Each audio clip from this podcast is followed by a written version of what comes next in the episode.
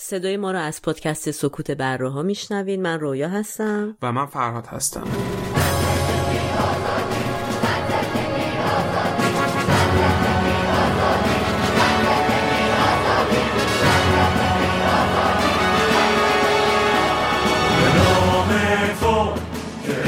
رمز ما شب محسا طلوع صد نگاه بخوان که شب سرود زن شود.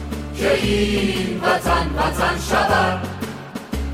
شبا هنگام میان کوچه ها به در کوبت به نوبت شماست.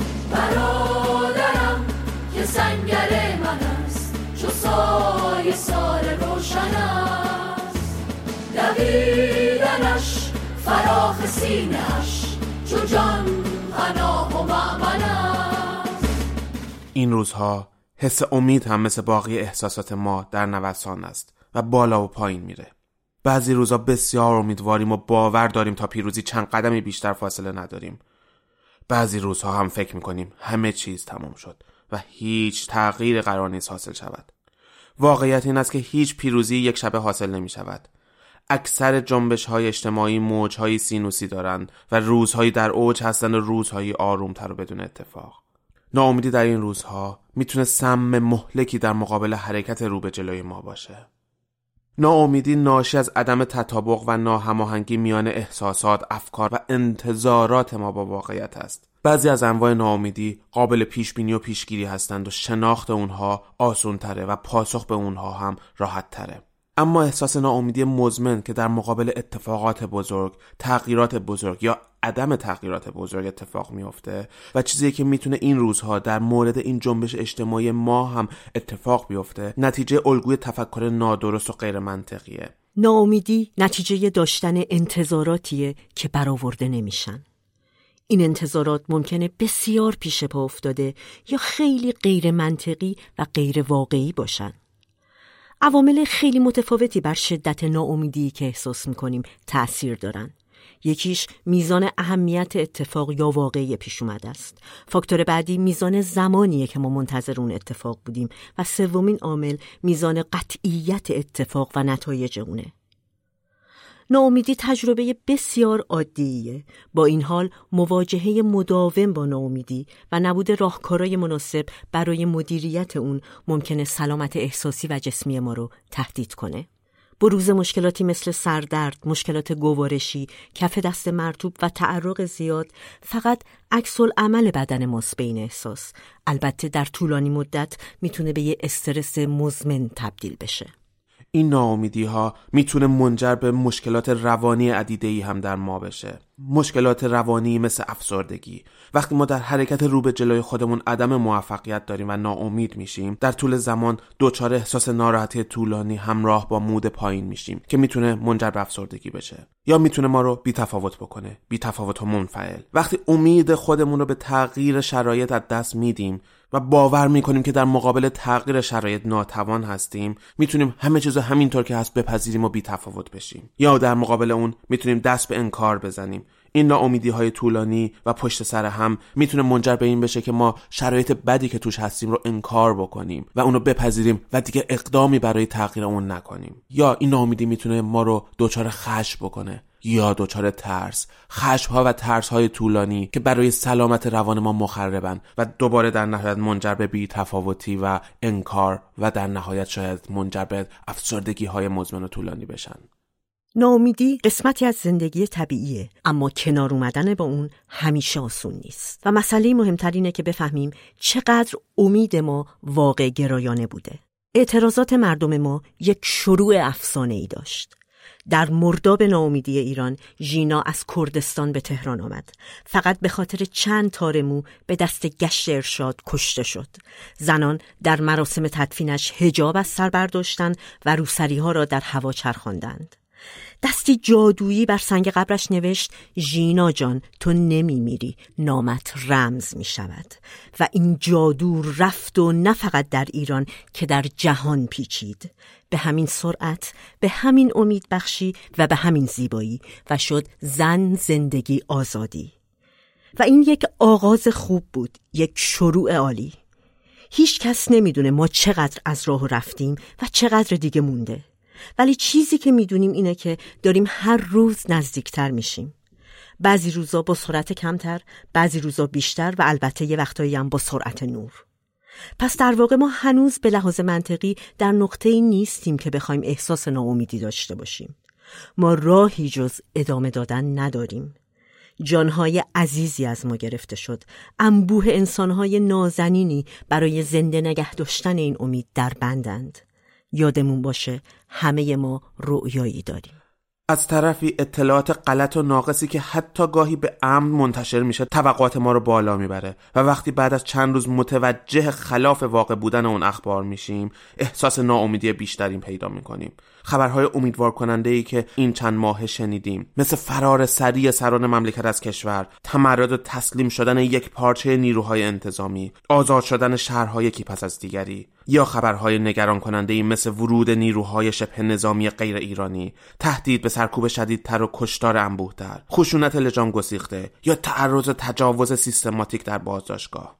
اینجا قصد نداریم که بگیم این اخبار دروغ هستن یا راست. قسمتی از این اخبار می‌تونه واقعیت داشته باشه. اما باید آگاه باشیم که خیلی وقتا این اخبار توقعات ما رو بالاتر می‌بره و باعث ایجاد ناامیدی در ما میشه. به لحاظ روانی جوامعی که درگیر انقلاب میشن چهار فاز رو ممکنه طور متناوب تجربه کنن. مرحله قهرمانی که در اون زمان مردم رفتار قهرمانانه رو تجربه می‌کنن. فاز ماه اصل که بازماندگان گرد هم میان و به بهترین ها امیدوارن. مرحله ناامیدی زمانیه که امیدها برای بهبود سریع هنوز محقق نشده و معلوم نیست چه زمانی محقق بشه. مرحله بازسازی زمانیه که بازماندگان از قبل می‌دونن که باید مشکلاتی رو که با اون روبرو هستن حل کنن. همه چیز با یک شوک شدید وارد مرحله جنگ میشه و یا به اصطلاح مرحله قهرمانانه. از چند ساعت تا چند روز طول می‌کشه. در طی اون همه مردم به ویژه داوطلبان به شدت متحد هستند سعی می‌کنن به همدیگه کمک کنن و در عین حال بهترین ویژگی های نودوستی رو که یک فرد می‌تونه داشته باشه نشون میدن. شعار این مرحله برای خودم هیچ چیز همه چیز برای مردم. مردم در حال فراموش کردن خودشون و حتی نیازهای خودشون هستند بنابراین در معرض خطر فرسودگی قرار می‌گیرن. و این خیلی مهمه که بدونیم ما در چه مرحله ای هستیم. تا دچار ناامیدی، سرخوردگی و این فرسودگی نشیم. بعد از فاز قهرمانانه وارد فاز ماه اصل میشیم. در این دوران جامعه بسیار متحد است و گروه های داوطلب در کنار هم به سوی هدف خودشون حرکت می‌کنند و تمام توجهات به سمت جنبش و حرکت رو به جلوی آن است. اما بعد از این فاز ماه اصل به تدریج آدم ها وارد فاز سوم می‌شوند فاز ناامیدی. در این فاز ما باور خودمون رو از دست میدیم. باور به اینکه می‌تونیم پیروز بشیم یا باور به اینکه یک راه حل بسیار سریع اتفاق میافته.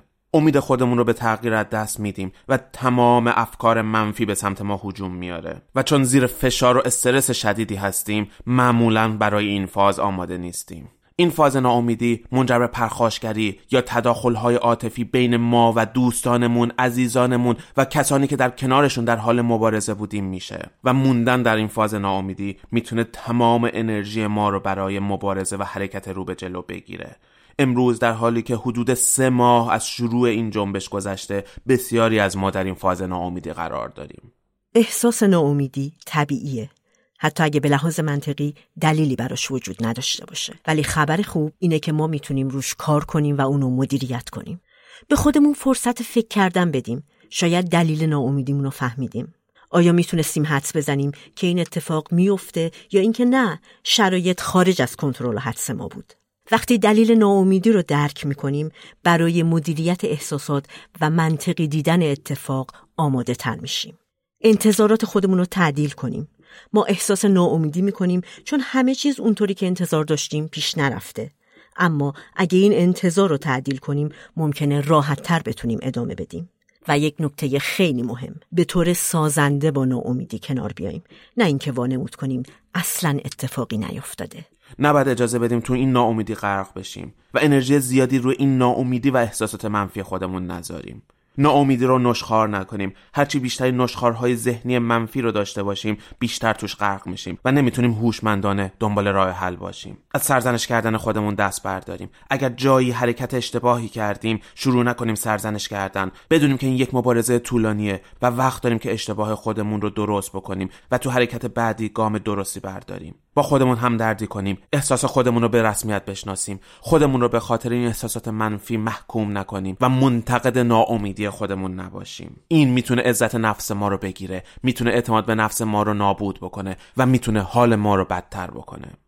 درسته که هر روزی که میگذره و ما پیروز نمیشیم صدمات بیشتری می‌خوریم و جانهای عزیزی رو از دست میدیم. اما بدونیم بیشتر انقلابای دنیا در کوتاه مدت به سرانجام نرسیدن و زمانی رو پشت سر گذاشتن. انقلاب کبیر فرانسه ده سال و شش ماه و چهار روز طول کشید.